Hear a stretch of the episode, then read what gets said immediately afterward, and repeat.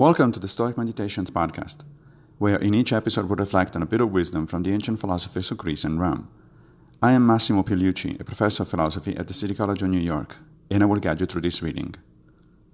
Today's reflections come from Seneca in letters 74 1. Anyone who deems other things to be good puts himself in the power of fortuna and goes under the control of another.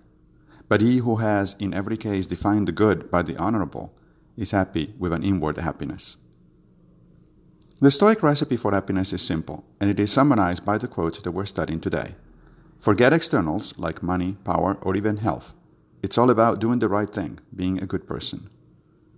Of course, by happiness, the Stoics meant a life worth living, not a fleeting emotional state of well being. The idea is that money or power may temporarily make you feel good, but if they're the sole basis of your life satisfaction, they will fall short. Moreover, money and power are not under your control. You may succeed in acquiring them, but fortuna may take them away without warning. If your happiness depends on them, what are you going to do then?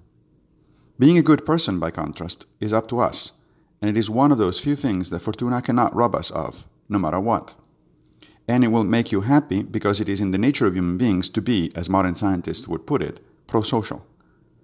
So the Stoic concept of inward happiness is far more than a New Age slogan.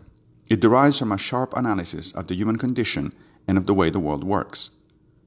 The only problem is, the notion is easy to understand, but very hard to practice, which is why making progress in Stoicism is like going to the gym. You won't develop better muscles and increased aerobic capacity in a day. It takes constant effort, but that effort will reward you every day a little more. Thank you for joining me for another Stoic meditation. I will be back with a new episode very soon, if Fortuna allows, of course. One more thing, if you don't mind. If you like this podcast, please consider supporting it by going to anchor.fm forward slash Stoic Meditations. And please take a minute to give it a good review on whatever platform you're using to listen to it. Thank you.